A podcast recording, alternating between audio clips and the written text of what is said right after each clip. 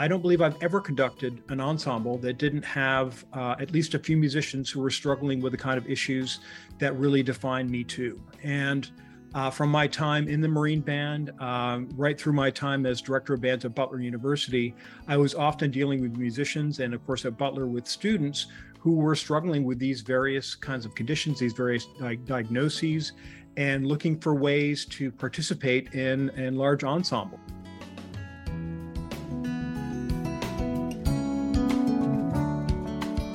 Welcome to the Vermont Conversation. I'm David Goodman. When Michael Colburn was growing up in Saint Albans, he dreamed of becoming a euphonium player in a band. He never imagined that the band would be the president's own United States Marine Band, which he ended up leading for a decade. As director of the nation's top military ensemble, Colburn served as music advisor to the White House and regularly conducted the Marine Band and Chamber Orchestra at the Executive Mansion and at the presidential inaugurations of George W. Bush and Barack Obama. Colburn has returned to Vermont to lead a very different kind of ensemble. He is taking the baton to lead the Me Two Orchestra in Burlington, which describes itself as the world's only classical music organization created for individuals with mental illness and the people who support them. The orchestra was founded in two thousand eleven by conductor Ronald Braunstein, the first American to win the prestigious Karajan International Conducting Competition in Berlin in nineteen seventy-nine. Braunstein was diagnosed with bipolar disorder and had to abandon his international conducting career. But he and Caroline Whiddon, his wife and the executive director of the Me Two Orchestra, have created a stigma-free musical home for others with mental illness. Me Two is the subject of a P B S documentary and numerous press articles. The Me Two Orchestra now has a Boston ensemble, which Braunstein still conducts, but Colburn will now lead the Burlington Orchestra. I began by asking Mike Colburn why he wanted to lead the Me Two Orchestra. Well, uh, Me Two is a group that, honestly, I knew nothing about until a few months ago. Uh, I was sitting in my office at Butler University. My previous position was director of bands at Butler. And I was reading the Burlington Free Press and came across a story about how they were searching for a conductor for this orchestra. And uh, was very curious, knowing that I was going to be moving back to Vermont in a few months and uh, looking for opportunities to reconnect with the Vermont musical scene. I started doing a little research and was really impressed with the mission of this orchestra, which was founded by Ronald Braunstein, um, a conductor who is probably well known to, to many of your readers. Um, uh, really fantastically uh, talented conductor whose career was uh, hampered by his own diagnosis of bipolar disorder. Um, and this led Ronald to decide that he needed to start an organization for people, as he said, like him. Um, and the more people that he talked to about his own situation, the, the more often he heard the answer, well, me too, me too, which is where the name of the organization uh, came from. And so it is an organization that was designed to allow for musicians with diagnoses like bipolar disorder, schizophrenia, other kinds of conditions. Also musicians who struggle with uh, substance abuse, dependency issues, a, a number of other issues that might otherwise hamper their ability to share their talents with other others in a large-scale organization like an orchestra or a band. And so it's not that there's a requirement that our members uh, have one of these diagnoses. Many of our members, in fact, are there simply because they want to support the idea, support the cause of making music in an ensemble like this that really welcomes all musicians without fear of being judged. Um, and uh, and with the idea that music, of course, can be uh, an avenue of Of, uh, of healing and, and a great resource for many who are struggling with mental issues. You have had a storied career leading uh, bands, most notably the Marine Band. Um, what spoke to you about this mission? This is an orchestra, an ensemble, unlike any other that you've led. That is true, although I will uh, have to say, and I, I made this point to Caroline Whiddon, who is the uh, executive director of, of uh, the Me Two organization.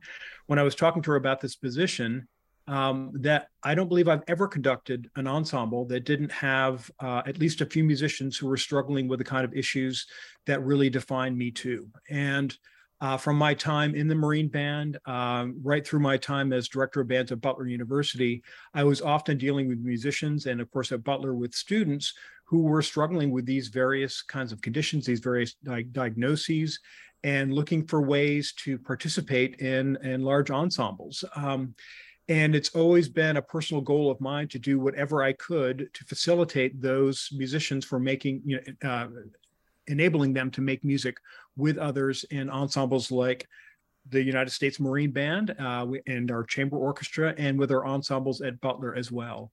Um, in some cases, there were impediments that we were not able to overcome, but I'm very happy to say in many cases that we were able to work very creatively with, with those musicians and find ways for them to participate with their peers. Can you give me an example of kind of creative accommodations that you've come up with in the past?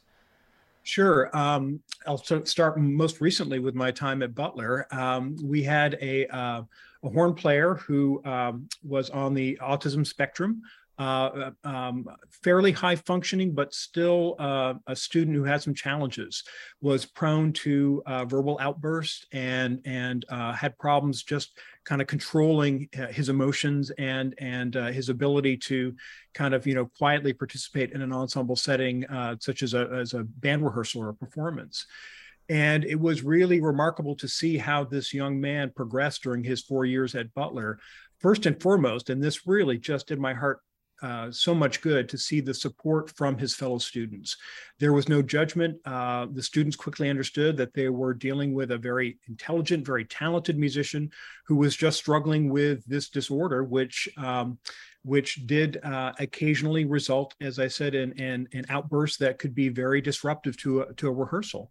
Um, but through uh, a series of, of situations where we provided uh, feedback that was constructively critical, that was kind and supportive, uh, this young man knew that we were all there with him along the way, cheering him on and supporting him, and was able to adjust his own behavior, you know, really through just a series of uh, experiences and dealing with rehearsals, learning how to read certain verbal and physical cues to understand when his behavior was just not what um, was going to help us to have a productive rehearsal. And so to watch that kind of progression and to see the support that he enjoyed from his peers uh, was really, really quite remarkable.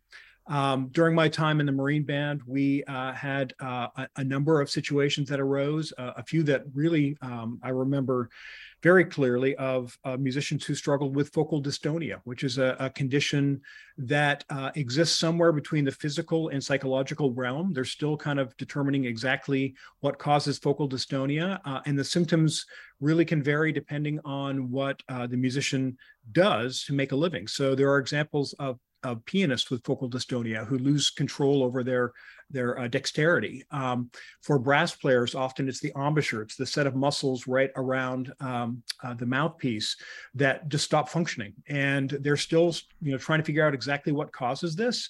Um, there are a number of, of teachers and counselors and therapists that specialize in focal dystonia. And so we were able to send our musicians to go work with these kind of coaches to help them to, to overcome these situations. In some cases, those stories had a happy ending. In other cases, unfortunately, the, the, the conditions um, worsened and, and or just, you know, did not improve. But I'm happy to say that in many cases, we were able to help those musicians through those periods of struggle and difficulty, and able to help them, help to support them as they recovered those set of skills that got them into the Marine Band to begin with. Hmm. Talk about growing up as a musician in Saint Albans, Vermont, not a place known for turning out professional musicians who go on to tour the world as you have. Well, it was in many ways uh, a, an idyllic place to grow up. Um, you know, I, I uh, love Vermont. I love Saint Albans. Our, my, my wife and I are both from Saint Albans. My father was the high school band director there for many, many years. Vern Colburn, who's a, that's a name that may be familiar to some of your readers, uh, who was not only a high school band director at, at Bellows Free Academy at B F A, but also was the director of the fortieth Army National Guard Band for many, many years. Um, and was also a very talented piano player who played in many uh, uh, restaurants and bars and, and other kind of uh, nightlife scenes throughout Northern Vermont for many years. So in many ways, he was kind of the Mister Music. He was the music man of, of Saint Albans. You know, it seems like all musical roads led through him.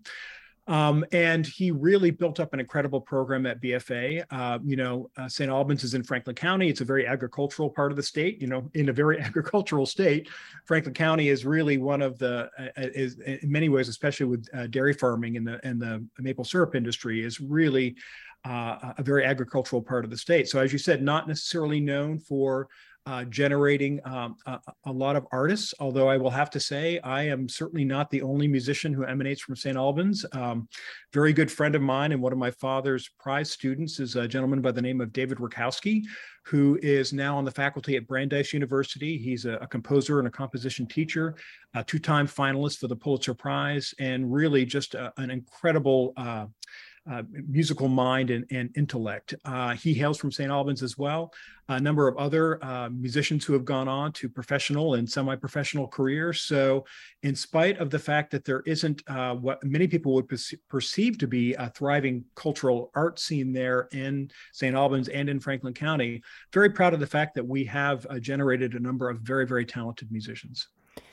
What was your route to the president's own Marine Band? I know that you're a euphonium player, and rather than me uh, mischaracterize the euphonium, I'm going to let you describe it to people who aren't familiar with it. Sure. So the the the, the easiest shorthand description of the euphonium is uh, a baby tuba. In fact, uh, in some countries, it's known as the tenor tuba because it looks very much like a tuba, but about half the size. So it plays in the same register as a trombone. Um, and in many uh, people's minds, it's basically the equivalent of, of what the cello is in the orchestra. That's what the euphonium is to the band. Um, so I uh, originally wanted to play tuba. My big brother was a tuba player, and I still have fond memories. One of some of my earliest memories were actually when I was a toddler, and I would sneak into his room where he kept his sousaphone and would crawl up up up inside the instrument literally, so I could blow uh, into the mouthpiece and make this really big, powerful sound, which I just found to be really uh, exciting, you know. But when I was in fifth grade and it was time to choose instruments, my father recommended uh, the euphonium, which is also known as the baritone horn. Uh, because he said, you know, it's very much like a small tuba. It'll be easier for you to carry around and to start with, you know, at your size especially. And then when you get a little bit bigger, you can switch to the tuba.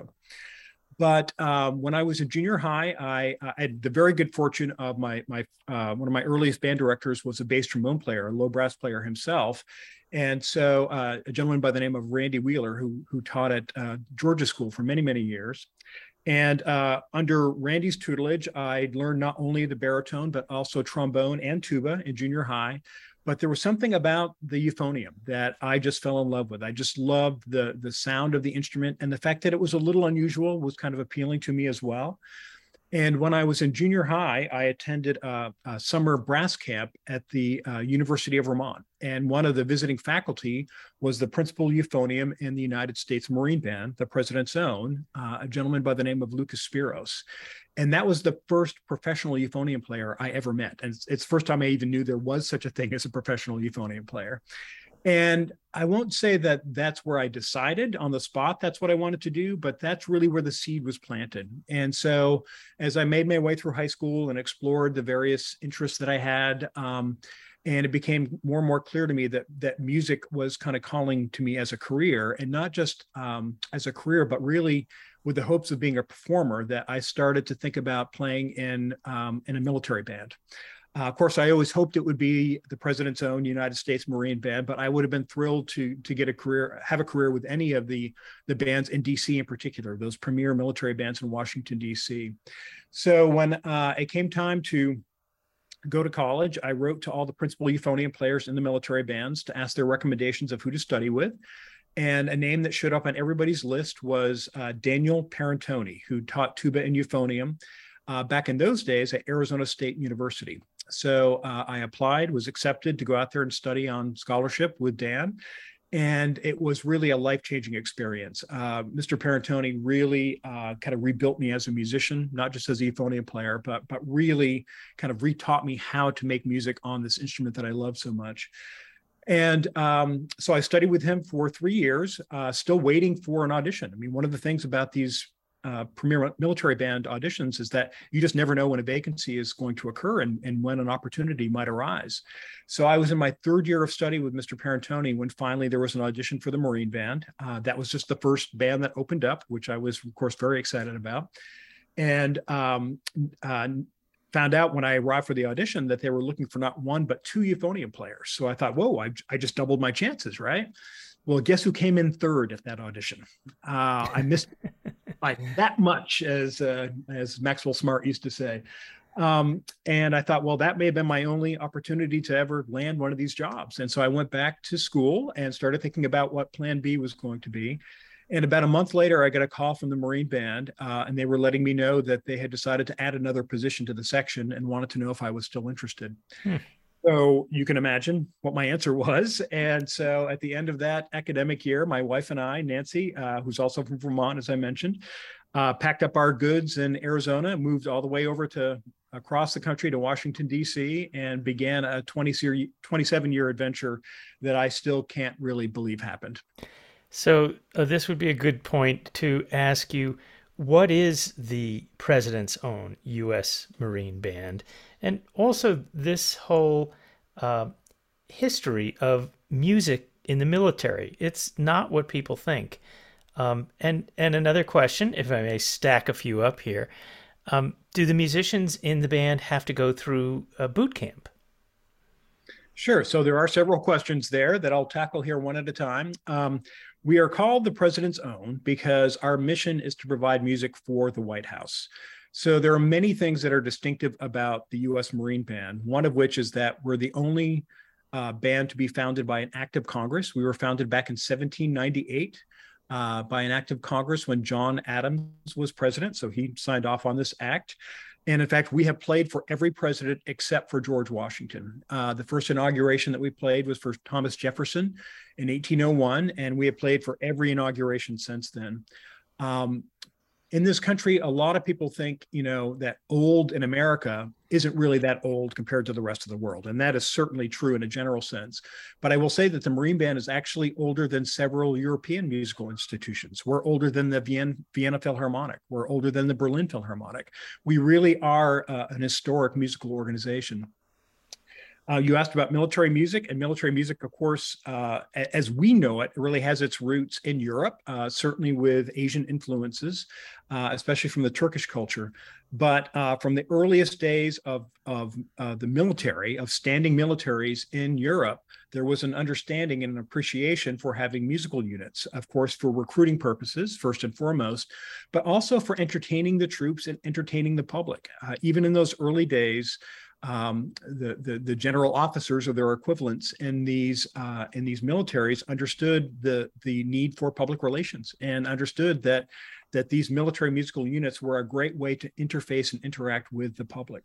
And that certainly is what bands like the Marine Band do um, in this country to this day. You know, there's there's really no a quicker way to the heart than through music.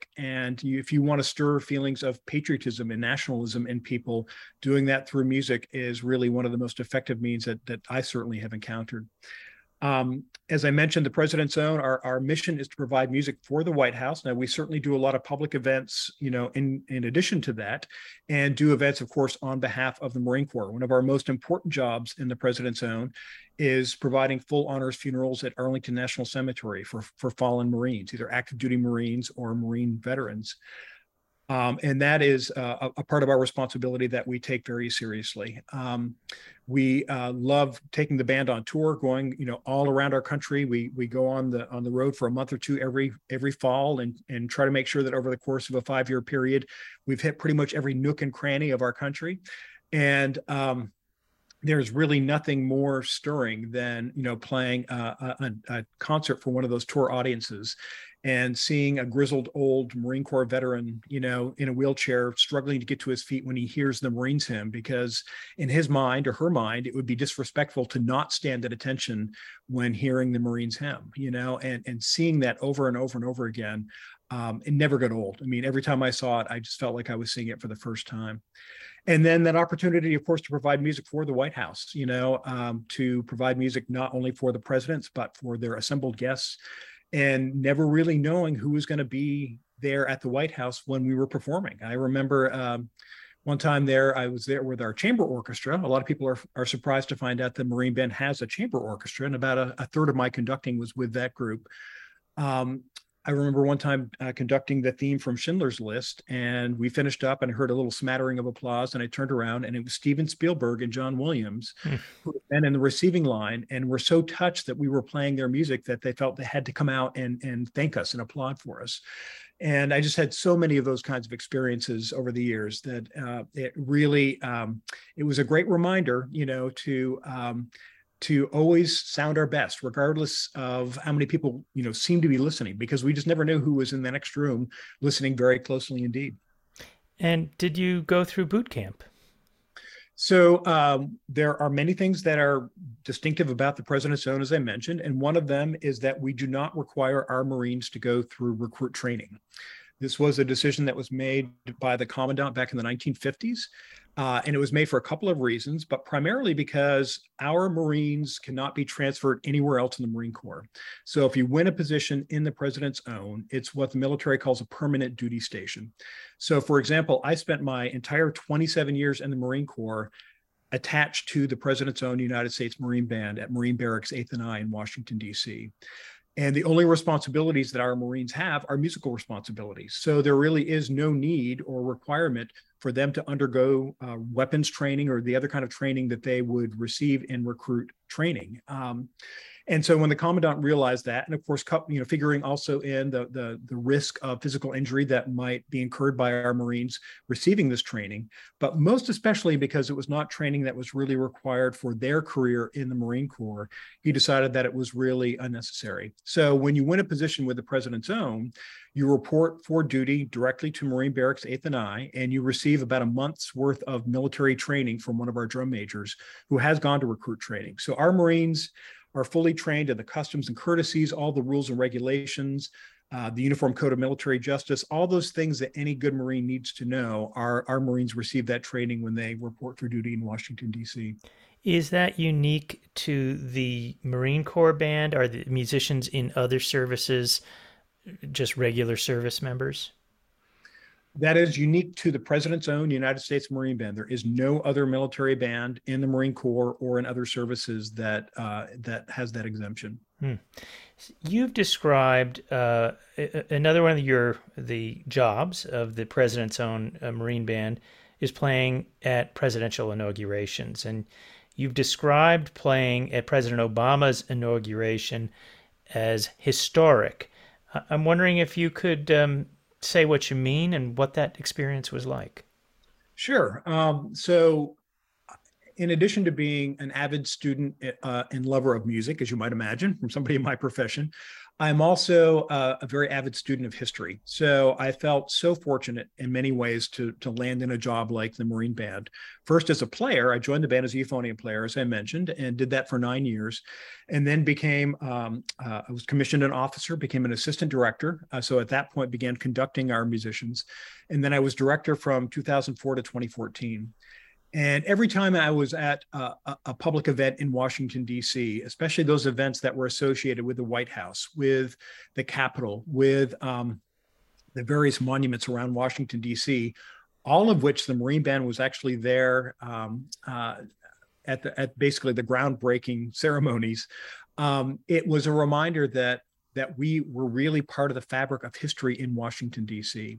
So every time we did an inauguration, I couldn't help but think of all the Marine Corps musicians who had gone before me and done exactly the same job, you know, played Four Ruffles and Flourishes, Hail to the Chief, you know, had played the Stars and Stripes Forever, had played, of course, our national anthem. thinking of all the Marine musicians who had done that before I did, it, it really is kind of awe-inspiring. Uh, you know, the most famous Marine Corps musician, of course, is John Philip Sousa himself, who was our seventeenth director. He led the Marine Band from eighteen eighty to eighteen ninety-two. And to have the job that John Philip Sousa once had, it's a little daunting, I got to tell you, you know, so I would try not to think about it too much, but but would kind of remind myself of the responsibility that that, that position entailed. So every inauguration was really meaningful, very special, always felt very privileged to, to be taking part. But I will tell you that when you're in the middle of that event, you don't want to allow yourself to think too much about the history, to think too much about the, the, the larger perspective. I was very focused on making sure the band hit all of its cues, that we played everything, you know, at the right time, the right length, all the timing worked out. So you're really focused on that task at hand. And for President Obama's uh, inauguration, um, that was very much the case. And the very last thing that happened at the swearing-in ceremony, which the Marine Band plays for in addition to marching in the parade, um, the very last thing that happened was the Navy Sea Chanters, the, the vocal group for the Navy Band, was singing the national anthem a cappella. And since we had no role in that, I turned around to face out toward the mall, which is where the national colors were, and, and saluted during the anthem. And that was the first time that I'd really allowed myself to look out on that incredible crowd that was there that day, the largest ever assembled for a presidential inauguration, and to really think about the import of this event, to just to think of the historical magnitude, right? The first African-American president, you know, elected in our country, and to see the incredible outpouring of support for that event, and to realize that we were playing this very small, I, I want to quickly point out, it's a very small role, but still that we had a role in that event and were again part of just the incredible, uh, the, the, the rich tapestry of history that our country enjoys. And having myself been at that inauguration, I know you were had following in some big musical steps. I uh, heard uh, Bruce Springsteen and Pete Seeger lead a concert the night before on the steps of the Lincoln Memorial. So um, it was quite a musical as well as historic experience, that uh, event. Well, just uh, circling back to where we started, um, this rich musical career that you have had, what do you think will help you most, or what do you look forward to bringing to the Me two Orchestra in Burlington? Well, uh, first and foremost, from a um, uh, purely musical perspective, I'm excited to be working with an orchestra again. Uh, as I mentioned earlier, about a third of my conducting with the Marine Band was with our chamber orchestra, either at the White House or at public concerts uh, around town. And while I was at Butler University, I thoroughly enjoyed my time there. I was there for eight years and had a chance to work with uh, the, the students and faculty there, but largely in concert band settings. And I and I love the band. You know, I'm a euphonium player. Euphoniums exist primarily to play in bands.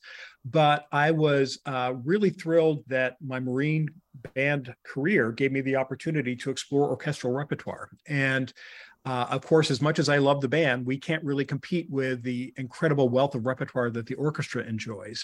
So having a chance to kind of dip my toe back into that larger body of repertoire, to work with string players, which I think um, really every every band conductor should look for an opportunity to conduct orchestras and work with string players, because it just really in many ways completes you as a musician and as a conductor.